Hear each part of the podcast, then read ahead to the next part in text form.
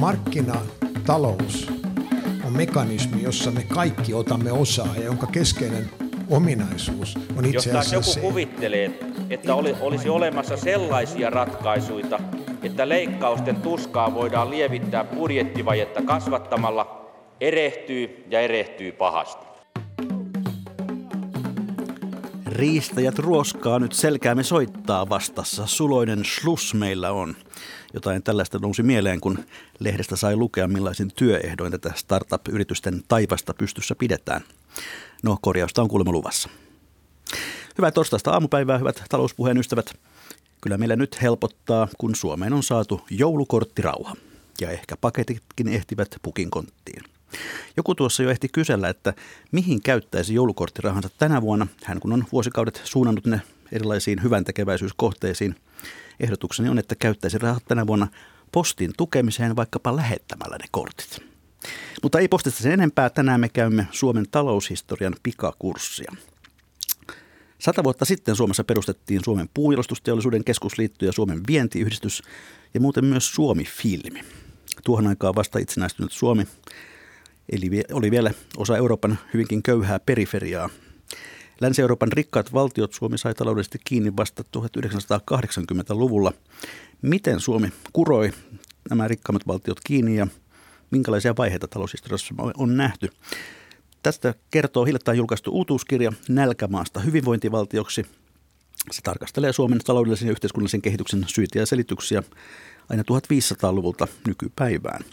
Teoksessa analysoidaan suomalaisen menestystarinan ympärillä rakentuneita myyttejä ja pohditaan, kuinka Suomen historiallinen kokemus voi auttaa ymmärtämään globaalinkin kehityksen yleisempiä mekanismia. Kirjalla on parisenkymmentä kirjoittajaa kaikkiaan, joista tänään studiossa heitä edustavat kirjan toimittajat ja itsekin kirjoittajat. Tervetuloa Mikä maksaa ohjelman kehitysmaatutkimuksen emeritusprofessori Juhani Koponen. Kiitoksia. Ja tervetuloa talous- ja sosiaalihistorian apulaisprofessori Sakari Saarits. Kiitos. Niin, mistä idea tähän kirjaan syntyi?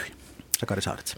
Niin, ähm, tavallaan voi ehkä sanoa, että niin kuin monet tärkeät ideat, se syntyi saunan lauteilla. Olimme nimittäin Juhanin kanssa sattumoisin äh, samaan aikaan Dar es Salaamissa tuossa 15 vuotta sitten ja, ja osuimme, osuimme yksin muun muassa tällaisessa suomalaisyhteisön kompleksissa nimeltä Onnela ja, ja äh, tiesin kuka, kuka Juhani oli ja ruvettiin keskustelemaan ja, ja meillä oli semmoinen ehkä yhteinen, yhteinen kutina siitä, että ää, tavallaan historian tutkijoiden ja kehitystutkijoiden pitäisi keskustella enemmän erityisesti myös Suomen kehityksestä. Eli ää, Suomen talous- ja sosiaali- ja poliittisessa historiassa on paljon sellaisia piirteitä, jotka, jotka aukeavat ja tulevat ymmärrettävämmäksi ja, ja niin kuin, joista saa paljon irti nimenomaan pohtimalla niitä niin kuin kehityksen käsitteiden ja kehityskeskustelun kautta. Ja, ja tota, tähän nähtiin niin kuin tarvetta ja sitten pohdittiin sitä, että olisiko mahdollista tehdä sellainen projekti, jossa, jossa saataisiin ikään kuin tarkasteltua uudelleen sitä kaikkea työtä, mitä Suomen, Suomen tota, historian tutkimuksen piirissä on tehty just tästä kehitysnäkökulmasta. Ja siitä syntyi ajatus tällaisesta projektista, joka sitten ää, erinäisten vaiheiden jälkeen myös, myös tuli todeksi, ja jossa me sitten, sitten tota, saatiin mukaan iso joukko niin kuin pitkän työn tehneitä ää, eturivin historian tutkijoita Suomesta ja, ja saatiin heidät mukaan semmoisen keskusteluun, jossa käytiin läpi kehitys, kehitysteorioita ja kehityskeskustelun niin tällaisia viimeisimpiä piirteitä ja sitä, että miten, miten tota, nämä voisivat olla hedelmällisiä tässä ää, tehdyn työn tarkastelussa. Ja tässä oli tavallaan ehkä ajatuksena semmoinen tietynlainen uudelleen tarkastelu. Osittain tähän liittyy ehkä tiettyä semmoista kärsimättömyyttäkin siihen, että miten Suomen historiaa on käytetty – viestinnässä, kun on puhuttu esimerkiksi kehityspolitiikan perusteluista tai, tai siitä, että mitä Suomella voisi olla muille tarjota. Et siinä keskustelussa on harvemmin ollut mukana historian tutkijoita varsinaisesti ja se on perustunut semmoisiin osittain ehkä hiukan, hiukan ohuisin tai yksinkertaisin käsityksiin siitä, että mitä oikeastaan on tapahtunut. Ja, ja, ja sen takia me haluttiin, haluttiin tota kokeilla tällaista niin kuin ikään kuin empiirisempään tutkimukseen perustuvan ja rikkaamman, mutta myös rosoisemman kuvan tuomista tähän keskusteluun. Juhani Koponen, te kirjoitatte, että ei ole liioiteltua sanoa, että jos Suomen talouspolitiikka on historiallisesti ohjannut yksi johtotähti, se on ollut pyrkimys kansainvälisesti kilpailukykyisen vientiteollisuuden luomiseen ja vientiteollisuuden synnyttyä sen tukemiseen. Se siis pitää paikkansa, että Suomi elää viennistä. Suomi Suomen talous, Suomen moderni talous perustuu vientiin. Mutta kun me katsotaan sitä, millä tavalla tämä asia on kehittynyt, niin toki se on, toki tuota, se on viennin osuus on siinä aikoinaan ollut aika pieni ja se on sitten tässä ajan mittaan kasvanut. Ja kun me sitä, kun me sitä sieltä es perspektiivistä katseltiin, niin se oli meille aika, aika ilmeistä, että maailmantalouteen integroidutaan viennin kautta, mutta, mutta kun tämä maailmantalouteen integroituminen ei ole suinkaan ollut semmoinen peli, jossa kaikki ovat samalla tavalla voittaneet. Siinä on ollut ainakin suhteellisia voittajia ja suhteellisia häviäjiä. Ja se, se mikä meitä tässä, tässä kiinnostaa, oli se kysymys, että kuinka Suomi päätyy näiden suhteellisten ja ehkä absoluuttistenkin voittajien joukkoon. Suomi oli kuitenkin pitkään hyvin maatalousvaltainen maa ja, ja, ja, ja, ja kaukana periferiassa, kaukana, kaukana Euroopan keskuksista, poliittisesti alistetussa asemassa, lähti pitkältä takamatkalta. Ja, ja me sitten, me, meitä vähän, meitä vähän tuota, haluttiin myös pohdiskella sitä, sitä ajatusta, että onko se Suomen kehitys niin suuri ihme, kun se halutaan joskus tuot joskus esittää, eikö, eikö Suomi kuitenkin sitten, sitten ole tämän, tämän ulkomaan kaupan kautta integroitunut se maailmantalouteen ja sillä tavalla päässyt, saanut osansa siitä, siitä vauraudesta. Ja tämä hypoteesi oli niin kuin aika ilmeinen ja aika helppo todentaa tämän, tämän aineiston avulla, mutta toki se sai sitten uusia ulottuvuuksia kyllä siinä, siinä sen matkan varrella ja nosti myös uusia kysymyksiä siitä, että mistä se maailmantalouden vauraus sitten on peräisin. Mehän, mehän tiedetään nykyisin, nykyisin toki, että se, se on peräisin niin kuin luonnonvarojen häikäilemättömästä käytöstä, riistosta, jos tämmöistä vanhanaikaista sanaa halutaan käyttää. Missä määrin nämä luonnonvarat on ollut sitten pelkästään Euroopasta, mistä missä määrin muualta se on meillä vielä tutkimuksessa aika lailla auki. Käydään kohta tuon Suomen tarinan kimppuun. Kertokaa ihan lyhyesti, miten itse olette päätyneet tiedemiesuralle? Joo. No tota, niin, tavallaan ehkäpä jollakin tavalla innostus syntyi aika varhain, että olin opiskelijana melko, melko fanaattinen ja hyvin kiinnostunut talous- ja sosiaalihistoriasta, joka on valikoitu pääaineeksi pienen, pienen taloustieteessä piipahtamisen jälkeen, josta kyllä syntyi pysyvä tartunta, että taloustieteeseen mulla on kyllä myös ollut, ollut tota lämmin suhde sen jälkeen. Ja, ja tota, tavallaan voi asian esittää niin, että aika määrätietoisesti sitten valmistuttua niin lähdin tekemään, tekemään tota väitöskirjaa tuonne yliopistolliseen Eurooppa-instituuttiin Firenzeen ja sitten sen jälkeen palasin, palasin tota Helsinkiin hommiin ensin tutkijatohtoriksi nyt sitten pikkuhiljaa muualle. Mutta tässä on sitten toinenkin semmoinen rinnakkainen tarina, että, että mä oon niin eri, eri syistä, osittain perhesyistä, niin myöskin itse asunut seitsemän vuotta Afrikassa ja lähi vuoden 2005 jälkeen, että, ja on ollut ää, lähinnä puolisoni töiden takia ja osittain myös omien töiden takia ää, Tansaniassa, Syyriassa ennen sotaa ja, ja Mosambikissa nyt viimeksi kolme vuotta ja, ja aina näissä paikoissa myös tota, vähän osallistunut, tehnyt jotain kehitysyhteistyöhön liittyvää niin kuin tutkimushommaa tai konsultointia ja, ja seurannut ikään kuin tilannetta. Ja tämä kehitys, kehitys ja tämän kehitysproblematiikan yhdistäminen historian tutkimukseen on aina, aina niin kuin kiinnostanut kovasti. Että nämä, nämä tavallaan tämmöistä kaksi, kaksi jalkaa on ollut tässä onnekkaasti mukana. Juhani Kopala.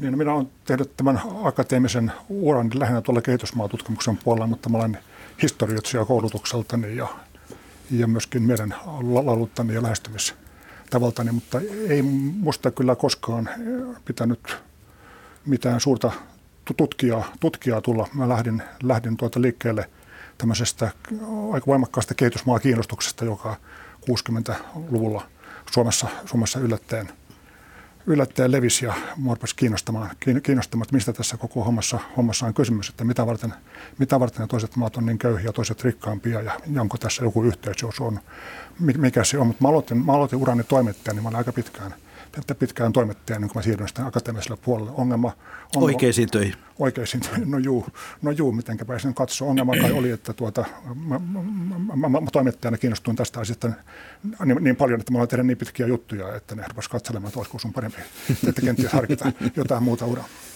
No niin, äh, vårt land är fattigt, skall så bli, eli maamme köyhä siksi ja runoilija Runeberg aikoinaan maamme laulussa. Sakari Saadetsa, sun oma artikkelisi tässä kirjassa on otsikoitu Milloin Suomi lakkasi olemasta kehitysmaa? Milloin se lakkasi olemasta kehitysmaa? Jaa, tota, nyt täytyy oikein tarkistaa, että itse asiassa tähän on otsikoitu, että miten Suomi lakkasi olemasta Aa. kehitysmaa. Ja tämä on tärkeä pointti, koska, koska tämä miten-kysymys on, on ollut mulla tässä päällimmäisenä, että, että ei miksi tai milloin. Että mä oon itse tällaisten sanotaan enemmän meso- ja mikrotason kysymysten ystävä, ja koska mun mielestä ne sisältää myös, myös vastauksia itsessään näihin niin kuin miksi ja miten kysymyksiin. Ja tämän luvun idea oli oikeastaan tämmöinen aika, aika tämmöinen de, kuivakka harjoitus, jossa, jossa niin kuin rakensin uudestaan Suomelle inhimillisen kehityksen indeksin tämän YK mallin mukaisesti 1800-luvun lopulta alkaen. Ja, ja sitten sen jälkeen lähdin purkamaan sitä osiin ja katsoin, että jos me esitetään erilaisia kysymyksiä ja tehdään erilaisia vertailuja, niin miltä tämä tarina oikein näyttää. Että toisaalta se näyttää semmoiselta hyvin suoraviivaiselta hyppäykseltä niin kuin, ää, kehittyneiden maiden joukkoon, joka näyttäisi ajoittuvan erityisesti tuohon 1900-luvun alkupuolelle. Mutta sitten jos me katsotaan näitä eri osatekijöitä ja tehdään vertailuja ei ainoastaan Pohjoismaihin ja, ja esimerkiksi Britanniaan, joihin tyypillisesti Suomea on, on aina verrattu, vaan verrataan sitä myös joukkoon tällaisia niin sanottuja perifeerisiä verrokkeja, sellaisia maita kuin esimerkiksi ää, Tsekkoslovakia, Puola, Irlanti, joiden kanssa Suomi tietyssä mielessä oli samalla tasolla ää, niin kuin lähtöasetelmansa puolesta, niin, niin tota se näyttää hiukan erilaiselta. Ja, ja niin kuin tosiaan niin kuin totesit, niin, niin Suomi sai kiinni monella mittarilla Länsi-Euroopan vasta 1980- tai jopa 90-luvulla esimerkiksi aikuisväestön kouluvuosien määrä 15-vuotiaasta kohden saavutti Länsi-Euroopan tason ainakin erään tietokannan mukaan vasta 1990-luvulla. Ja tota, mikä liittyy koulutuksen tavallaan takamatkaan ja hitaaseen kasvuun sitten niin kuin pidemmällä aikavälillä. Mutta sitten se toinen kysymys, että koska se irtiotto mahdollisesti sitten tapahtui ja ja että jos me katsotaan erikseen ää, niin kuin inhimillisen kehityksen indeksin osatekijöitä, eli ää, tuloja ja koulutusta ja terveyttä, niin miltä se kulloinkin näyttää. Että talouskasvun osalta verrattuna näihin tiettyihin maihin, niin voi katsoa, että Suomi alkoi ottaa kaulaa jo 1920-30-luvulla. Taso ei ollut kovin erilainen, mutta kasvuvauhti alkoi kiihtyä. Sitten koulutuksessa tultiin itse asiassa varsin myöhässä, eli, eli Suomessa sanotaan, että viimeisenä Länsi-Euroopasta säädettiin ää, laki yleisestä oppivelvollisuudesta ja sen toimeenpanokin oli erittäin hidasta, että se meni tuonne 1950-luvulle asti ennen kuin Suomen koululaiset kävivät kiinteissä rakennuksissa kansakoulua. Ja tota, varsinkin tämmöiset köyhemmät maalaiskunnat itse asiassa haras siinä vastaan hyvin pitkälti, eikä väestökään aina ollut niin tiiviisti, tiiviisti mukana. Monet tällaiset maat, kuin esimerkiksi Tsekkoslovakia, oli, oli Suomea paljon edellä koulutuksessa, ja se, se kiinniotto tapahtui sitten paljon myöhemmin. Ja terveys on, on vähän semmoinen, semmoinen mysteeri, että tavallaan Suomen väestön elinajan odote sy- syntymähetkellä niin tota, oli Länsi-Euroopan tasolla tuonne ensimmäisen maailmansotaan asti, mutta itse asiassa jäi hiukan jälkeen ää, niin kuin tuossa sotien välisenä aikana ja kaikki syyt tähän ei ole ihan selviä. Terveydenhoito kehittyi melko heikosti Suomessa ää, ennen toista maailmansotaa, mutta se ei välttämättä ole se tekijä, joka aiheuttaa niin kuin terveyseroja, mutta mut näin kuitenkin oli. Ne panostukset oli aika heikkoja ja hajanaisia jopa verrattuna koulutukseen. Ja sitten tässä tapahtui sitten kiinniotto tosiaan vasta sitten myöhemmin sodan jälkeen. Tämä on tavallaan monia, monia erilaisia vastauksia tähän niin kuin ajo, ajoituskysymykseen ja, ja sitten sit tämä, että mitä siinä niin kuin ikään kuin on ollut kulloinkin taustalla.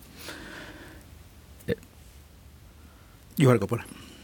Niin se kehitysmaa käsitehän liittyy oikeastaan vasta tähän toisen maailman sodan jälkeiseen kehitysapujärjestelmään, jossa tiettyjä maita yritetään kehittää päämäärätietoisesti ja, ja, ja niin kuin tietyn näköisen suunnitelman mukaisesti, kun taas Suomi, Suomen, Suomen kehitys on tapahtunut ilman tämmöistä mitään suurta, suurta suunnitelmaa tiettyjen osin hyvinkin sattumanvaraisten poliittisten ynnä muiden päätösten päätösten seurauksena. Mutta mut jos me, ja samoin niin kehityksen käsite on sinällään, niin se on kiistelty käsite ja kehitysmaatutkimuksessa paljon pyöritellään sitä. Meidän, meidän opiskelijat alkaa olla kyllästyneitä siihen, kun aina tulee joku ja aloittaa, mitä on kehitys ja sitten kertoo, että mitä se on tai, tai ei ole. Mutta jos me tarkastellaan, jos me otetaan tällainen, niin kuin, mitä mä sanoisin tämmöiseksi arkipäivän ja, ja myös niin kuin ta- taloushistorian – semmoiseksi niin työ, työn määritämiskehitys on sitä modernisaatiota. Se on, se on paitsi talouskasvua, se on myös tällaista kun yhteiskunnan ja talouden rakenteiden muuttumista. Sitä, mitä me ajatellaan perinteisenä, sitä, sellaisia, niin ajatellaan modernina. Niin, niin että voisiko, että voisiko ajatella, että Suomessa, tämä Suomen tällainen pitkä modernisaatioprosessi, niin se, se alkoi joskus 1800 1800-luvun luvulla jossain vaiheessa tuota voidaan keskustella siitä, missä, missä vaiheessa alkoi historiassa aina hyvin vaikeaa niin kuin ajoittaa niitä, niitä tuota, populaisten perimmäisiä juuria, mutta, mutta joskus silloin, ja, ja, ja että se kesti, kesti jonkun sata, satakunta vuotta kenties, ja, ja olisi ollut loppua viety siinä 1900-luvun puolivälissä. Tätä, siis tämä, tämä prosessi. Sitten toki sen jälkeen vasta tavallaan seurasi hyvinvointivaltion rakentamisvaihe. Tässä vaiheessa muistutan myös kuuntelijoita siitä, että myös te voitte osallistua tähän ohjelmaan Yle Areenan kautta. Siellä Mikä maksaa ohjelman sivuilla oikeassa reunassa on linkki keskustella tässä Suomen taloushistoriasta. Sitä klikkaamalla voitte lähettää kommentteja ja kysymyksiä. Ja Twitterissä keskustelua voi käydä tunnisteella Mikä maksaa kysyisin sellaisen kysymyksen tässä kuitenkin vielä, tuota, että mistä lähti oikeastaan voidaan ajatella, että semmoinen Suomi-niminen taloudellinen kokonaisuus on ollut olemassa? Jos katsoo, mennään, mennään historiaan taaksepäin. No joo, no se, joo. se, onkin aika, se onkin aika kysymys. Tuota, tässä, tässä kun, Suomi, kun Suomi täytti, täytti sata vuotta itsenäisenä valtiona tässä, tässä taannoin, niin silloin äh, monet historioitsijat, taisi olla Matti Klinke ehkä näkyvimpänä, valitti, että kyllä Suomen historia on toki niin kuin paljon – paljon pitempi, että, että ei Suomi silloin, silloin syntynyt 6. päivä joulukuuta 1917, kun eduskunta siitä jonkunnäköisen päätöksen, päätöksen teki. Mutta, mutta tuota, koska, koska, se sitten, koska se sitten todella niin kuin syntyi, niin, niin, niin sitä, sitä on aika lailla, aika, aika, aika lailla vaikeampi, vaikeampi sanoa, että tuota, eihän, eihän kukaan varmasti ajatellut Suomea minään tämmöisenä itsenäisenä – valtiona paljon, paljon sitä, sitä, sitä ennen. Se on tulkinta kysymys kuitenkin, koska se syntyy tämmöisenä maana, niin kuin semmoisena oman identiteettinsä tunnistavana kansakuntana ja, ja valtiona. Niin kuin vastako, vastako Venäjän vallan, vallan alla, kun 1800-luvulla joko, joko jo Ruotsin, Ruotsin vallan – Ruotsin vallan viimeisenä loppu, loppuvuosina. Me, me, me, me tässä meidän kirjassa ei oikeastaan mennä tähän keskusteluun paljon. Me todetaan, me, me, me, me todetaan vaan, että, että, että, että, että tuota, kyllä täällä Suomen, Suomen niemellä on tuhansia vuosia ihmisiä elänyt ja heillä on siinä hiljalleen kehittynyt oma, oma kieli ja oma, oma kieli, oma kulttuuri – ja, ja ei se valtiokaan poissa ollut, vaikka ei mitään itsenäistä valtioa ollut. Suomi, Suomi oli ensin, ensin osa Ruotsin Ruotsin valtiota ja, ja Ruotsissa, Ruotsissa, Ruotsissa alettiin kehittää tämmöistä voimakasta, voimakasta valtiota viimeistään 1500-luvulta, jolloin Kustaa Vaasa kaappasi kirkon, kirkon valtiolle uskonpuolustuksen varjolla. Ja sitten 1600-luvulla taas niin, suurta, niin sanottuna suurvalta-aikana niin Suomesta tehtiin sellainen suurvallan takapiha, josta, josta vedettiin, vedettiin verorahoja ja sotaväkeä ja siitä valtionlaitokset sitten, sitten edelleen kehittyivät. Että, että, että sama, samalla, samalla tavalla tämä yhteiskunnallinen kehitys, kehitys on Suomessa tapahtunut niin kuin, niin kuin kaikkialla muuallakin, mutta nämä suuret muutokset on tapahtunut ehkä hitaammin ja myöhemmin kuin esimerkiksi, Etelä- ja Keski-Euroopassa. Niin, ehkä tämmöinen niin moderni tapa lähestyä tätä kysymystä voisi olla se, että tämä, tämä niin kuin, kansakunnan – rakentaminen on myös ollut projekti, että se ei ollut, ollut vain niin luonnollinen prosessi, vaan se on ollut nimenomaan siis projekti. Ja, ja se on ollut myös projekti, jolla on ollut, ollut tekijänsä ja se on ollut, ollut tota merkittävissä määrin eliitti, eliittivetoinen projekti erityisesti 1800-luvun lopun Suomessa. Ja silloin tavallaan samaan aikaan kuin muuallakin Euroopassa, niin, niin nimenomaan rakennettiin, luotiin tai keksittiin tällaista modernia kansakuntaa ää, t- tässä, tässä mielessä. Ää, muistaakseni itse asiassa mainittu Klinge jo 1970-luvulla totesi, että kun, kun, kun Suomen eliitti sanoi, että ää, ruotsalaisia emme ole, venäläisiksi emme tule, olkaamme siis suomalaisia, niin kysymys ei ollut toteamuksesta, vaan ohjelmasta. Sitten tietysti tähän on sitten monia mahdollisia vastauksia ja, ja Ilkka Nummela tässä kirjassa muun muassa toteaa, että, että kyllä se Suomi löytyy tämmöisenä ää, omana hallinnollisena ja tilinpidollisena yksikkönään niin kuin jo keskiajan ää, niin kuin, Ruotsin, Ruotsin tota, valtiorakenteesta ainakin, ainakin jonkun aikaa. Mutta tavallaan se ajatus, että etsitään juuria, joista sitten luonnollisesti kasvaa jotakin, niin se on, se on oikeastaan osa sitä projektia. Ää, nyt on, meillä on tullut monta hyvää kirjaa nyt vuoden sisällä ihan sattumalta Suomen, Suomen talous- ja sosiaalihistoriasta. Yksi niistä nimeltään Suomen rakennehistoria.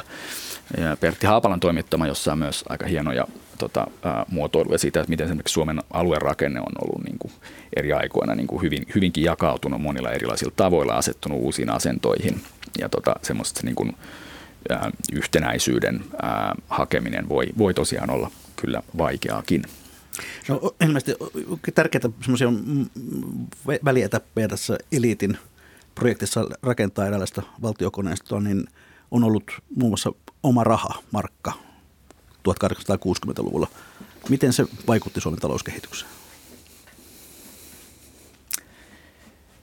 No, ähm, ensimmäinen asia, mikä tulee itse asiassa mieleen tästä nyt, mikä nyt ei välttämättä moniakin voisi, mutta tota, nälkävuosien aikana niin, niin tota, on, on katsottu, että nimenomaan tarve puolustaa uuden valuutan ulkoista arvoa olisi saattanut olla yksi osatekijä sen takana, että 1860-luvun lopulla avustusviljaa alettiin tuoda maahan liian myöhään, millä oli katastrofaaliset seuraukset. Tämä varmasti osittain edelleen, tai siis on monisyinen kysymys, mutta on tietysti ihan mielenkiintoista nähdä, että tällaisella niin kuin monienkin kriisien yhteydessä seuraavan sadan vuoden aikana nimenomaan tämä valuutan ulkoisen arvon puolustus on ollut myös sellainen asia, jonka, jonka eteen on sitten ää, laitettu ää, väestö tekemään ajoittain suuriakin uhrauksia.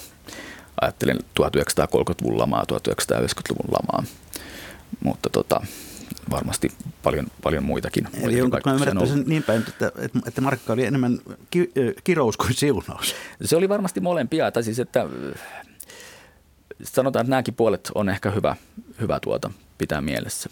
Että tämä, tämä niin kuin pienen, pienen maan, pienen valuutan arvon säilyttäminen on, on tota, sitä on tehty myös niin kuin tavallaan kovin toimin ja siitä on myös maksettu. No, se kirjassa käy ilmi, että tämä Suomen kehitys tällaiseksi ikään kuin autonomiseksi taloudeksi yksiköksi tai alueeksi, niin tässä oli kaikkea muuta kuin johdonmukainen ja tällainen suunniteltu prosessi. Kuinka sattumanvaraista tämä, tämä kaikki on ollut? Mitä, mitä Suomessa on tapahtunut? Juhani Koponen. Tuota, sikäli, sikäli sattumanvaraista, että monia näitä asioita ei suinkaan ole tehty olla Suomen, Suomen kehitys edellä. Niin ajatellen, että tässä me nyt kehitämme Suomesta itsenäisen kukoistavan talouden, vaan ne on lähtenyt ihan, ihan erityyppisistä asioista. Esimerkiksi Markka on tässä hyvä, hyvä esimerkki sikäli, että, että se Sakari Heikkinen tässä meidän kirjassa, kirjassa tuota, argumentoi minusta aika vakuuttavasti, että, että, että, että, se, että Suomen säätämän, Suomen säätämän markkaisia saisi, tuota, tuota, sen pitää, niin se, se, se, ei, se ei suinkaan niin kuin riippunut, riippunut niinkään paljon näistä Suomen talouden tarpeista, vaan Venäjän Venäjän e, tuota, erilaisista sota, sota, sotatalouteen, sotien rahoittamiseen liittyvistä tarpeista ja tuota, tällaisista. Ja, ja, ja, ja, ja, sitä varten koskaan niin ne, ne suunnitelmat, joita oli Suomen rahan niin kuin paremmaksi integroimiseksi Venäjän rahan kanssa, niin ne ei kuitenkaan se toteutunut eri syystä. No, onko jotain muita esimerkkejä tästä sattumanvaraisuudesta? No tämä maan omistushan nyt on kai ehkä semmoinen, semmoinen tästä, tästä kirjasta, mikä, tuota, tuota, mikä selvästi, selvästi niin kuin nousee. Markku, tuota Markku, Kuisma, Markku Kuisma kirjoittaa, kirjoittaa siitä, tuota siitä, siitä, siitä luvussaan ja hän, hän, hän niin kuin osoittaa, että kuinka se Suomen laaja talonpoikainen – maa- ja metsänomistus, jota on pidetty erässä tulkinnossa Suomen kehityksen keskeisenä tekijänä, koska sitä kautta sitten vienti, vientitulot suorat toivat syömällä suomalaiseen yhteiskuntaan, tuota myös maaseudulle ja ehkä ennen kaikkea maaseudulle. Ja, ja, ja sieltä sitten edelleen, edelleen monella tavalla vaikuttavat mahdolliset lasten koulutuksen ja niin poispäin. Tämä Suomessa on tällainen suhteellisen laaja, laaja talonpoikainen maanomistus, niin kuin noin puolet, noin puolet meidän metsistä on talonpaikassa omistuksessa. Tämä syntyi semmoisen semmoisen tuota, pitkän, pitkän tapahtumaketjun tuloksena, jossa niin kuin hyvinkin semmoista erilaista politiikkaa ihan omasta näkökulmasta ajaneet hallitsijat vaihtuu. Että jos raasti yksinkertaistaa, niin se lähtee sieltä Kustaa, Kustaa kolmannen Kustaa kolmannen josta Ruotsista, Kustaa, Kustaa kolmas siellä Ruotsin sisäisissä kahinoissa, kun hän halusi laajentaa tukipohjansa talonpoikaston suuntaan, hän hyväksytti uuden perustuslain, niin sanotun yritys- ja vakuuskirjan, vuonna 1789. Se teki kuninkaasta melkein yksinvaltia, mutta samalla se, se teki talonpoista, talonpoista niin kuin lähes tasavertaisia maanomistajia kuin, kuin aateliset. Ja, ja, ja, ja, ja tähän liittyi sitten niin kuin jo käynnissä ollut maareformi, niin sanottu isojako, jossa, tuota, jossa pienet, tuota, pienet peltotilkut yhdistettiin ja lopetettiin samalla niittyjen ja metsien kollektiivinen yhteiskäyttö ja omistus. Ja sitten tätä prosessia, viimeisteltiin sitten itsenäisessä Suomessa. Vuonna 1925 tuli voimaan niin sanottu Lex Pulkkinen, joka katkaisi maanomistuksen keskittymisen harvoille suurille sijoittajille. Silloin oli kova, kova yhteiskuntataistelu tässä käynnissä. Suuret yhteistalous ostaa lisää, lisää maata, mutta se, se, se, tuota, se estettiin tällä, tällä lailla. Kuisma nimittäin tätä metsäkapitalismin kieltolaiksi – sata vuotta aikaisemmin, että valtio oli edistänyt teollisuutta jakanut yrityksille etuoikeuksia, paikallisia monopoleja. Nyt, nyt se, tuota se pysäytettiin ja tällä tavalla pysäytettiin sellainen, sellainen mahdollinen kehityskulku, joka olisi voinut johtaa samanlaisten latifundiatalouteen kuin jossain latinalaisessa Amerikan maissa. Aivan, jolloin tavallaan nämä rikkaudet olisivat jääneet, jääneet tänne firmojen, firmojen käsiin. Tuota, Yksi sellainen aivan oma erityispiirteensä, joka tuossa kirjassa nousee esiin, jota harvoin tulee ajatelleeksi, on lapsityövoiman käyttö Suomessa. Me on lähinnä totuttu paheksumaan sitä, että jossakin kaukoidän tekstiilitehtaalla lapset tekevät meille teepaitoja halvalla. Mutta jos katsotaan että Suomen lapsityövoiman kukoistusvuosia, jos näin voi sanoa, niin mihin, mihin kohtaan ne oikein ajoittuvat?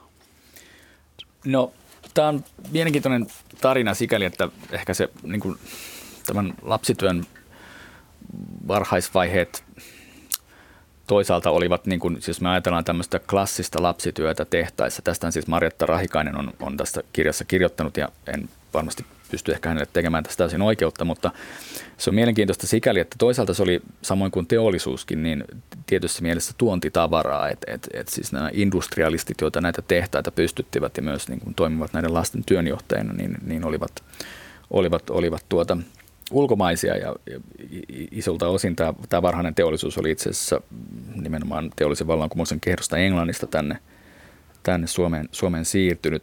Ähm, Sitten siinä oli sellaisia erityispiirteitä toisaalta, että, että näitä lapsia, niin tota, he eivät tulleet vanhempiensa mukana töihin tai perhekunnittain, vaan, vaan heitä rekrytoitiin niin kuin aivan, aivan erikseen töihin näille, näille niin kuin varhaisille tehtaille. Sitten tietysti siis jos me ajatellaan niin kuin lasten työntekoa esimerkiksi maataloudessa tai perhetiloilla, niin tokihan se on ollut valtavan, valtavan laajaa. Sitten yksi semmoinen lapsityön tavallaan alue, joka on ehkä jäänyt niin vähemmälle huomiolle tai helposti jää tässä keskustelussa, on semmoinen ää, nykyisiä kehitysmaita monella tavalla ää, muistuttava niin kuin tavallaan kaupunkien epävirallisella sektorilla ja kaduilla tapahtuva työnteko, esimerkiksi kauppiaina tai, tai tota, tämmöisinä juoksupoikina ja tyttöinä ja tota niin, asianhoitajina ja laukunkantajina ja näin päin pois. Ja, ja tällaista on ollut, ollut hyvin paljon siis ää, Suomessa vielä tuossa niin kuin, 1200-1900-luvun taitteessa se on kuulunut kaupunkikuvaan ja, ja näin. Että, Minkä ikäisistä lapsista on suurin piirtein puhutaan? No, ää, puhutaan ihan sanotaan sen ikäisistä lapsista, jotka ovat, ovat, ovat kynnelle kyenneet ja, ja tota, sitten kun koululaitos alkoi laajentua, niin se oli semmoista tavallaan näiden jatkoluokkien jotka siis tarkoitti sitä, että lapset kävisivät koulua pidemmälle kuin 11-vuotiaiksi. Me puhutaan 1900-luvun alusta ja kansakoululaitoksen kehittymisestä, niin yksi niiden idea oli nimenomaan torjua tällaista niin sanottua joutilaisuutta, ja johon liittyy se, että lapset niin kuin oleskelee etsien ansaintamahdollisuuksia esimerkiksi kaupungin kaduilla. Eli voidaan ajatella, että siinä käytiin just taistelua siitä, että pitäisikö tässä iässä niin kuin vielä jatkaa koulunkäyntiä vai onko jo aika pikkuhiljaa siirtyä hankkimaan elantoa jollakin tavalla. Mutta kysymys ei siis ollut mistään sellaisesta hirveän selkeistä suoraviivaisesta siirtymisestä jonkin kokoaikaiseen palkkatyöhön, vaan enemmän tällaisesta rajankäynnistä ja niin kuin tulonhankinnasta, jos, jos ajatellaan niin kuin kaupunkeja. Mutta tehtaat oli siis yksi paikka, jossa lapsityövoimaa voimaa käytettiin. Asian kääntöpuoli on sitten se, että niin kuin tuossa viittasitkin Sakari Saartsa, että, että tuota, koulun käynti jää vähemmälle. Mitä se, että tämä meidän koulutustaso oli pitkään niin huono, niin mitä se on tehnyt Suomen talouskehitykselle?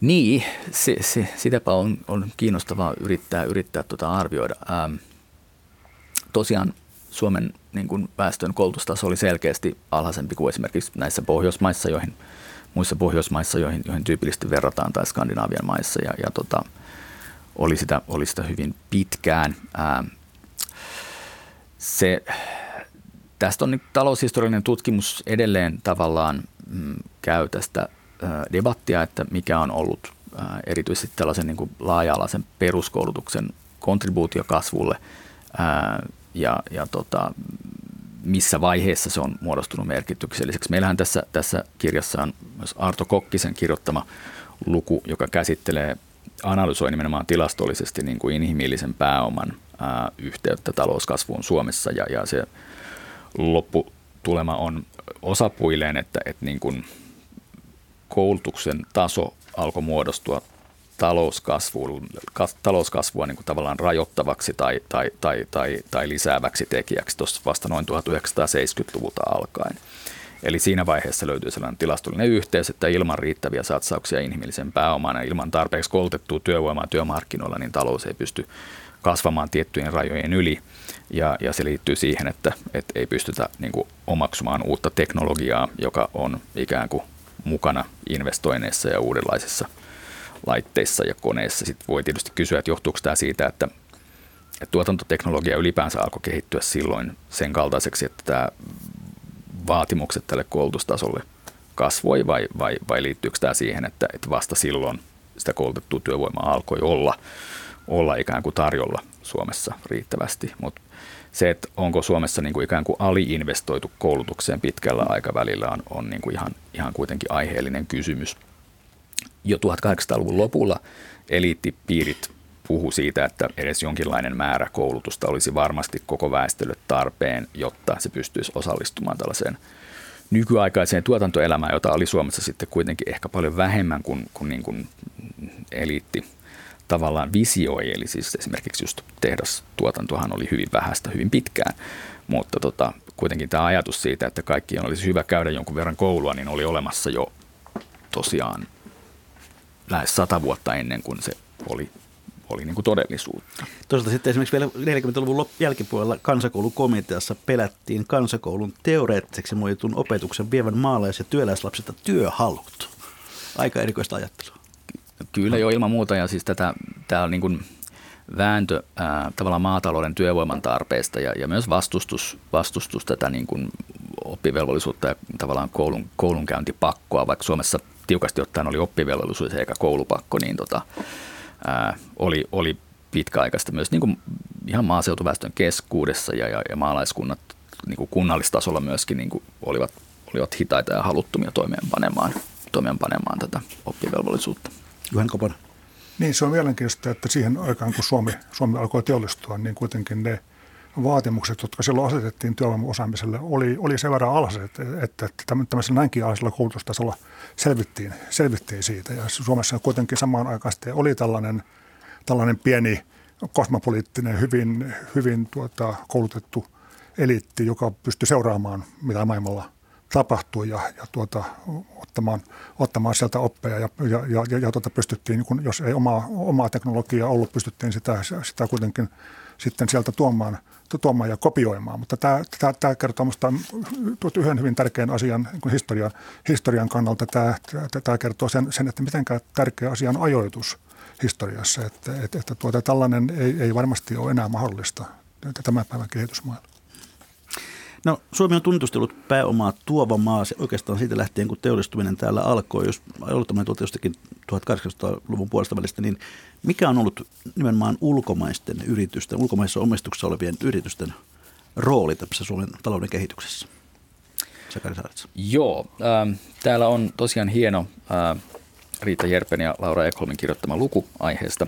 Ja äh, se ehkä enemmän kuin, kuin, niin kuin varsinaisesti ää, suoranainen taloudellisen pääoman tuonti, niin, niin varsinkin varhaisvaiheessa korostuu tällaisen niin kuin osaamisen tuonti ja ihan siis kokonaisten konseptien tuonti tavallaan, että perustetaan moderneja puuvillatehtaita, että sijoitutaan tällaiset niin kuin siis englantilaiset industrialistit sijoittuvat Suomeen eri syistä. He pyrkivät Pietarin markkinoille ja tämä on yksi iso kiinnostava kysymys, että miksi he tulivat Suomeen eivätkä menneet Pietariin. Ja tämä on, tämä on kysymys, johon esitetään jotain vastauksia tässä näin ja, ja sitä pohditaan, mutta joka tapauksessa silloin on ollut kysymys just siitä, että, että on niin kuin tultu harjoittamaan tätä tuotantoa Suomeen ja, ja silloin tämän koko niin kuin osaamisen ja teknologian koko tehdastyön konseptin tuominen on ollut, niin kuin, on ollut niin kuin merkittävä, merkittävä panostus. Sitten tällaisella niin kuin teknisellä tasolla ää, on ollut hirveän paljon tällaista ää, myös niin kuin osaamisen tuontia ja, ja, ja tämäkin ehkä liittyy sellaisiin ilmiöihin, jotka on nykyisistä kehitysmaista tuttuja siellä oleskeleville. Eli siellä on paljon tällaisia niin kuin muualta tulleita tällaisia niin sanottuja expatteja, jotka on jonkun alan niin kuin teknisiä osaajia tai ammattilaisia, joita sitten maassa ei ole saatavilla ja he hoitavat niin kuin suurta osaa erilaisista tehtävistä, esimerkiksi just teollisuudessa tai, tai, tai rakentamisessa. Ja Suomessa on ollut tällaisia ulkomaisia ammattimiehiä, nimenomaan tässä varhaisessa teollisuudessa niinkin paljon, että heitä jopa tilastoitiin 1800-luvun lopulla jo, ja se oli tämmöinen tunnettu kategoria ja käsite, tällaiset ulkomaiset ammattimiehet, ja, joita sitten tuli esimerkiksi Ruotsista ja Englannista, ja tämäkään ei ollut tietenkään Suomelle ainutlaatuista, että esimerkiksi englantilaiset tällaiset teknikot ja insinöörit mm, tulivat Mannermaalle jo niin kuin 1700-luvun lopulta alkaen ja, ja näin päin pois. Juhan Koponen.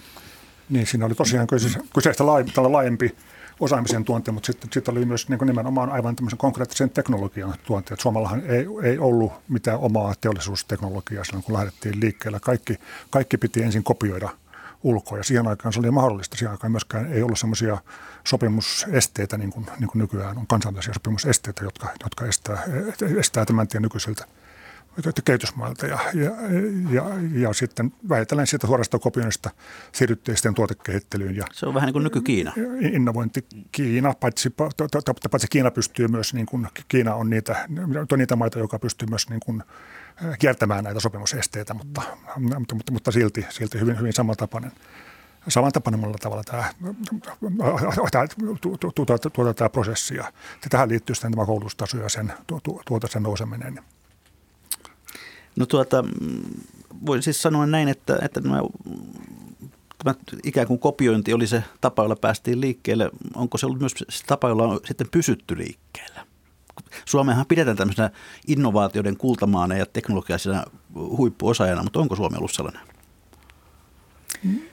Niin, tietyllä tavalla mm, kehityksessä voi ehkä niin kuin teoriassa nähdä sellaisia vaiheita, jossa niin kuin, eh, jos, jos, jos ylipäänsä alkaa mennä hyvin, niin ensin ollaan nopeita toisia tulijoita ja kopioidaan varsinkin standardoituu teknologiaa ja sitten siinä vaiheessa, kun saadaan ikään kuin se ää, ikään kuin in, innovaatio niin kuin rajapinta kiinni maailmantaloudessa, niin on, on niin kuin oikeastaan on mahdollista ja on ehkä pakkokin alkaa pyrkiä itse niin kuin innovoimaan. Et Suomi on ollut aika pitkään tällainen, ää, no Suomella sitten kuitenkin sitten on ollut innovaatiopotentiaalia semmoisilla tuotannon aloilla, jotka on täällä ollut erityisen tärkeitä niin kuin paperiteollisuudessa. Ja paljon teknologista kehitystä tapahtuu sellaisten niin kuin yksittäisten merkittävien innovaatioiden tai kojeiden ala ja ulkopuolella varmasti niin kuin merkittävin osa. Ja sitä on niin kuin, ää, vaikea ehkä tavoittaa, tavoittaakaan, mutta et siis, että kyllä tämmöistä innovaatiota sellaisilla tasoilla tapahtuu, mutta toki siis Suomi on nimenomaan ollut kyllä teknologian vastaanottaa hyvin pitkään ja tämä koulutus on ollut tärkeä sen takia, että se ää, ikään kuin rajoittaa sitä, että kuinka paljon sitä teknologiaa voidaan ottaa vastaan ja, ja voidaanko sitä ottaa vastaan ilman, että pitää samalla tuoda ihmiset sitä käyttämään, eli nämä ulkomaiset ammattimiehet. No, tämä suhtautuminen näihin ulkomaisomisteisiin yrityksiin, se on vaihdellut ajan saatossa. Tiukkani kovasti tuossa Suomen itsenäistymisen jälkeen. Vuonna 1939 säädettiin laki, jota nimitettiin laiksi vaarallisista yhtiöistä. Mistä tässä oikein oli kyse? Niin, no tässä oli kysymys tällaisesta niin kuin ulkomaista omistusta säätelevästä ja, ja, ja niin kuin rajoittavasta laista. Se on sitten toinen kysymys, että, että kuinka, niin kuin, ää, kuinka syvälliset sen, sen vaikutukset olivat. Ja tota, tota, tämmöistä tota, ajattelua kuitenkin, kuitenkin todellakin esiintyi. Suomessa toimi kuitenkin sitten esimerkiksi saksalaisten yhtiöiden tytäryhtiöitä hyvin paljon ja, ja, ja suomalaisilla markkinoilla oli niin kuin merkittäviä tällaisia ulkomaisia toimijoita, jotka myös pyrki, pyrki saamaan tiettyjä markkinoita haltuunsa, ettei se niin kuin täysin, täysin um, umpeutunut tilanne suinkaan, suinkaan ollut. Ja on vaikea sanoa, että kuinka, kuinka syvällisiä vaikutuksia sitten tällaisella lainsäädännöllä oli. No vuosien saatossa iso taloudellinen tekijä on ollut myöskin maastamuut muutto. Kun arvioidaan maastamuuttajien ja heidän jälkeläistensä määrää, niin Suomessa tästä näkökulmasta tältä puuttuu noin miljoona ihmistä. Ensimmäinen suuri muuttoaalto suuntautui Pohjois-Amerikkaan 1860-luvulla ja viimeisin Ruotsiin noin sata vuotta myöhemmin. Mikä tämän maahanmuuton merkitys on ollut taloudemme kehityksessä? Maastamuuton merkitys. Maastamuuton, joo. Niin. Se, on, se on hyvin kiinnostava tämmöinen niin, kuin, niin sanotusti kontrafaktuaali, että jos pohditaan sitä, että, että rajat olisivat olleet kiinni ja ihmiset eivät olisi päässeet pois, niin, niin mitä olisi tapahtunut. Et tota, ää, kun on, on tehty laajempia analyysejä niin kun tavallaan tuosta euroatlanttisesta taloudesta niin, niin, ja laskettu sitä, että miten muuttoliike Euroopasta Yhdysvaltoihin on, on vaikuttanut palkkoihin niin kuin lähtömaissa ja vastaanottavissa maissa, niin, niin sitä, sieltä on löydetty tämmöistä merkittävää konvergenssia eli yhdentymistä, joka tapahtuu siten, että lähtömaissa palkat nousee ja vastaanottavissa ne hiukan laskee ja ne alkaa, alkaa niin kuin lähestyä toisiaan. Ää, jos tämä 60-70-luvun taitteessa tämän voimakkaan rakennemuutoksen aikana nämä työikään tulleet suuret ikäluokat eivät olisi, heitä ei olisi päästetty ulos, niin on tietysti ihan kiinnostava kysymys, että miten, mitä olisi tapahtunut. Että olisi varmaan syntynyt hyvin erilaisia tasapainoja niin kuin työmarkkinoille ja, ja tota, ansiotaso olisi voinut olla ihan toisenlainen ja näin. Ja siis huono, on, huonompi? Niin, huonompi kyllä. Ja tota, sitten ää, tässä on kiinnostava puoli on nämä pohjoismaiset työmarkkinat, jotka siis on ollut hyvin integroituneet jo, jo niin kuin 50-luvulta alkaen. Että nehän alkoi niin kuin tosissaan toimia yhtäkkiä ää, silloin 60-luvun lopulla. Ää, et, et Suomesta repesi valtava määrä Ruotsiin ihmisiä ja samoihin aikoihin Ruotsissa oli itse asiassa rajoitettu ää, maahantuloa niin kuin, tai ja työmarkkinoille pääsyä niin kuin sitten muualta, esimerkiksi Etelä-Euroopasta, että suomalaiset tavallaan sitten muodostui, niin kuin, ne täytti ikään kuin semmoisen vajauksen, vajauksen siellä. Et, et siinä oli kuitenkin tämmöinen yhtenäinen työmarkkina-alue, joka oli auki ja joka niin kuin mahdollisti tämän. Ja Ruotsissa tuotiin Suomeen paitsi, paitsi rahaa ja tavaraa, niin taas myös niin kuin osaamista ja, ja tietotaitoja, muun muassa vaatimuksia, jotka liittyy työturvallisuuteen tai tämmöisiä työelämän normeja. Et siinä on ollut semmoista lähtömaata sitten monella tavalla hyödyttänyttä kiertoliikettä myös. Tässä oli äänessä apulaisprofessori Sakari Saaritsen, nyt otetaan puheenvuoro professori Juhani Koposelle. Niin, tämä väestökysymys on tietysti aivan keskeinen tämmöisessä pitkän ajan historiallisessa tuota perspektiivissä, mutta väestön, väestön rooli, rooli niin kuin on tunnetusti kiistelty. Meillä on tämä maltusilainen näkemys, että silloin esiteollisena aikana väestön kasvu kirjaimellisesti söi sen, sen, sen talouskasvun, mitä, mitä maasta saatiin, tuota, tuota saatiin aikaan. Toisaalta Nummela tässä meidän kirjassa argumentoi, että väestön kasvu kuitenkin ruokki vuosisatojen ajan maatalouden laajenemista ja sitten taas tuottavuuden koheneminen maataloudessa myöhemmin vapautti työvoimaa myös teollisuudelle. Joka tapauksessa Suomen, Suomen, Suomen väestö niin kuin on kasvanut kovin kovin vaatimattomasta lähtökohdasta aika lailla ja Suomessa, Suomessa myös on ollut niin kuin nämä omat voimakkaan väestön kasvun vuotensa ja ja, ja vuosi, vuosisatansa. Että jos myös me ajatellaan ihan, ihan niitä alkuaikoja silloin, kun Ruotsin, Ruotsin valta täällä, täällä alkoi niin kuin jonkun verran tuntua, niin silloin, silloin tällä alueella oli tuskin, niin kuin,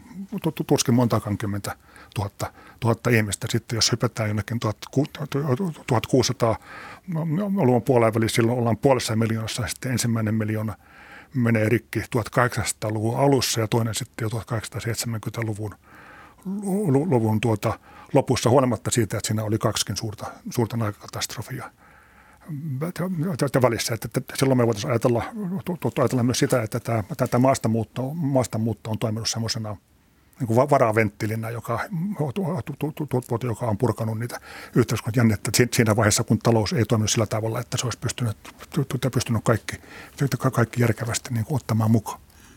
Niin jos nyt vedämme vähän yhteen ja teemme tämmöistä tulkintaa kirjan perusteella, niin mitkä ovat olleet sellaiset kehityksen kulmakivet, jotka nostivat Suomen nälkämaasta hyvinvointivaltioksi? Voi voi, mä en mä perinteisesti ollenkaan pitänyt tästä kysymyksestä. Mä, tää, niin kuin, nyt on ehkä yksi tärkeä asia on se, että meillä ei ole vahvaa konsensusta siitä, miksi moderni talouskasvu on, on ylipäänsä syntynyt ja jatkunut missään. Ja tämä tietysti asettaa tiettyjä rajoituksia myös, myös Suomen, Suomen kohdalla tähän kysymykseen ja vastaamiseen. Niin sitten ää, toinen asia, joka on ehkä ihan hyvä aina jotenkin pohtia läpi, on se, että, että niin kuin tässä osassa maailmaa niin meillä ei oikeastaan ole niin sanotusti alikehittyneitä maita. Siis jos nyt ajatellaan, ajatellaan Pohjoismaita ja tätä osaa, osaa niin tota Euroopasta. Et siinä mielessä Suomen, Suomen tarina on ilman muuta osa tätä, tätä niin kuin yleistä isoa tarinaa ja, ja niin kuin, ää, näiden, näihin isoihin kysyihin, kysymyksiin vastaaminen on, on, on, on aivan yhtä vaikeata. Ää, Suomella on, on ollut varmasti paljon, paljon onnea matkassa. Ää, sitten varmasti toki monet, monet suomalaiset ovat myös näistä annetuista lähtökohdista ää, ponnistaa niin kuin tehneet ankaraa ja, ja hyvää työtä, mutta sitten toisille on tietysti käynyt, käynyt vähän ohraisemmin tässä, tässä matkan varrella. Ää, yksi asia on se, että Suomi on niin kuin tavallaan asemansa takia, niin sillä on ollut paljon lainattua. että me, me kaikki tunnemme just tämän tarinan ää, niin kuin tavallaan omin voimin ää, ylös ponnistavasta maasta, mutta sitten voidaan just pohtia sitä, että meidän, meidän instituutiot on aika pitkälti ollut ruotsalaista perua, joskin tietyssä vaiheessa tapahtui semmoinen tietynlainen erkaantuminen ja, ja tota, teknologia on tosiaan tullut lännestä ja olisi, että ehkä, ehkä, ehkä niin kuin tärkeintä, tärkein asia Suomen kehityksessä on ollut se, että Suomi on sijainnut siellä, missä se on sijainnut. Että se oli, se oli, se oli niin kuin hyvä veto olla täällä. No onko tästä Suomen kehityksestä mitään so- sovellettavissa mm, tällä hetkellä ehkä vähän nälkämaan asemassa oleville valtioille? Niin, no mä lähtisin siitä, siitä liikkeelle, että, että tuota, kyllähän se todella, todella on niin, että Suomi, Suomi, on, Suomi on kehittynyt integroitumalla siihen maailmantalouteen, globaaliin eurovetoiseen maailmantalouteen ja saanut, saanut osansa, osansa sen, sen vauraudesta – ja, ja, ja, ja, ja, ja, ja tuota, sillä tavalla, totta siihen se, siihen se perustuu, mutta Suomen kehitys on, on, ollut, on ollut osa Euroopan kehitystä, myöhäinen, myöhäinen osa sitä, semmoinen niin Euroopan kehityksen periferia variaatio, jos näin voisi sanoa, ja sillä antoi suunnan pyrkimys, pyrkimys niin kuin seurata sitten näiden edistyneen pidettyjen maiden – maiden tuota, esimerkkiä, sivistysmaiden ja kansoja. Suomessa puhutaan mielellään vieläkin sivistysmaista ja kansoista ja siitä, siitä että ketkä sinne kuulee ja ketkä, ketkä, ketkä ei. Mutta Suomen, toisaalta Suomen kehitystie on ollut niin kuin hyvin omalaatuinen. Se on ollut ainutlaatuinen kuitenkin, ei sitä samanlaista ole ollut, ollut missään, missään muualla. Se on tapahtunut ilman suurta suunnitelmaa niin kuin näiden yksittäisten monista eri syistä tehtyjen poliittisten valintojen ja kamppailujen seurauksena, että päätösten seuraukset tuota on poikennut, tuota poikennut usein alkuperäistä yhtä tarkoituksesta, vaikka ei nyt välttämättä sitä huonoon suuntaan aina suinkaan sen talouden kehityksen kannalta. Mutta jos, jos Suomi sitten kumminkin on päätynyt, päätynyt semmoiseen pohjimmiltaan samanlaiseen eh, talous- ja yhteiskuntajärjestelmään kuin monet muutkin omaa kehitystieteen kulkeneet maat, niin kyllä minusta se, se tuota vastaus lähtee siitä, siitä ajatuksesta, ajatuksesta, että tänä globaalinen talouden menestyjät, että paitsi ne on päässyt osaksi tästä vauraudesta, ne on päässyt osaksi tästä teknologiasta, joka on hyvin paljon se, se, se tuo teknologisesta osaamisesta, jolla se vauraus rakennettiin, ja sitten myös niin kuin niistä instituutioista. Se institutionaalinen pohja, pohja on niin kuin myös tuotiin, tuotiin sieltä, sieltä Euroopasta. Ja tuota, jos, jos, jos, se näin on, niin, jos se näin on, niin silloin, silloin tässä, tässä aika vaikea on, on niin kuin historian puolelta yrittää antaa mitään yhtä, yhtä reseptiä tai tai kehitys, kehitysmallia, että tuntuu, että kehitysmaille niitä, niitä on muutenkin tarjottu ihan, ihan vähän liikaakin, että historian, historian tutkimuksen anti, anti on minusta kyllä, kyllä toisaalta, että historian tutkimus voi tarjota semmoista historian tajua, ajan, niin ajan, ajan tajua, herkkyyttä historian mekanismilla, jota tämä kehitysdiskurssi kipeästi kaipaa, että, että kehityksen, kehityksen kausaaliketjut on pitkiä, epäsuoria, niin kuin seuraukset tulee, tulee näkyviin. Syyt on jo, jo tuota, unohtunut. Yhdet asiat muuttuu, muuttuu nopeammin, helpommin. Politiikat, lait, teknologiat, toiset tämmöiset yksilö, yhteisötason institutionaaliset käyttäytymismallit paljon, tu, tu, tu, tuota, paljon hitaammin. Suuret muutokset kypsyy pienten väittäisten muutosten kumuloituessa. Ja niin kuin mä sanoin, yksi olennainen tekijä on ajoitus, mitä, mitä tapahtuu, riippuu paljon myös siitä, milloin – milloin tapahtuu. Että samanlaisella toiminnalla voi olla eri, eri vaikutukset. Että et, et, et, jos, jos, niin kun, jos, me, jos me joku oppi, oppi niin kun halutaan vetää, niin kai se on se, se että historia ei ole, ei ole kohtalo että kuitenkaan, että niin kun kehitykseen voidaan päästä, päästä monta, että monta eri tietä. Suomen kehityshistoria viittaa vahvasti siihen, että, että instituutioita ei suinkaan suunnitella, ne kehittyy oman historiallisen logiikkansa mukaisesti niin kuin hyvin erilaiset valtion markkinoiden pääoman työvoiman yhdistämät voi viedä sinne ja, ja, ja, ja että se, se inhimillisten kehitysten inhimillisten resurssien kehittäminen ehkä siellä alussa ei ole niin tärkeää, mutta kyllä siihen täytyy sitten satsata. Ja näin hyvät kuuntelijat, tulemme siitä kohtaa lähetystä, että on jälleen legendaaristen viikon talousvinkkien ja talousviisauksien aika. Lähettäkää niitä minulle sähköpostilla juho pekka.rantala.yle.fi. Ja perinteisellä postillakin, nyt se kulkee taas, postilokero 79 000 24 Yleisradio. Juhani Koponen, millainen olisi sinun viikon talousvinkkisi tai viisautasi, jonka haluat kuuntelijoiden kanssa jakaa? No mä sanoisin, että, että taloushan on tietysti tärkeä asia. Meidän tulee sitä ymmärtää, mutta ei pidä myöskään uskoa kaikkea, mitä meidän talouden nimissä tarjotaan ja sanotaan, että talous vaatii sitä tai tätä. Kyllä sitä taloushan kun liittyy näin materiaalisiin reunaehtoihin, jotka aina on siellä, mutta kyllä pohjimmiltaan taloudelliset päätöksetkin on poliittisia päätöksiä, niin väistämättä liittyy tämmöisiä yhteiskunnallisia arvovalintoja. Sakari Saaret. No tietysti tuohon, niin mitä nyt viimeksi sanoin, voisi jatkaa, että ensimmäinen vinkki on, että synny Suomeen, se kannattaa. Mutta tota, ehkä tätä voisi, jos nyt lähtee pohtimaan vaikka näitä niin kuin kehityksen tai hyvinvoinnin moniulotteisuutta niin, ja koulutusten kysymyksiä ja inhimillistä pääomaa, niin voisi sanoa, että lapsena kannattaa välttää esimerkiksi ää, aliravitsemusta ja, ja koukkumatoja. Koulunkäynti sujuu paljon paremmin ja se ura lähtee siitä sitten paljon mukavammin etenemään. Suomessa tämä on nykyään aika helppoa. Yleisövinkin on lähettänyt nimimerkki Lentokentän pohdiskelija. Hän kirjoittaa näin. Hankin luottokortin lähinnä ulkomaan matkoja varten, siellä se on kätevä. Vähitellen kuitenkin huomasin yhä useammin käyttäväni sitä myös kotimaassa ja luottokorttilaskut alkoivat syödä kuukausitulojani. Päätin ottaa luottokortin pois lompakostani, nyt otan sen esiin vain matkoille lähtiessäni, eikä tarvitse enää pelätä seuraavan kuukauden luottokorttilaskua. Kiitoksia Sakari Saaretsa, kiitoksia Juhani Koponen, kiitoksia hyvät kuuntelijat. Tämä ohjelmakin on hetken kuluttua kuultavissa Yle Areenassa, niin kuin kaikki tähän mennessä tehdyt, seitsemän vuoden aikana tehdyt Mikä maksaa ohjelmat. Eli mikä maksaa, sitä me ihmettelemme jälleen viikon kuluttua.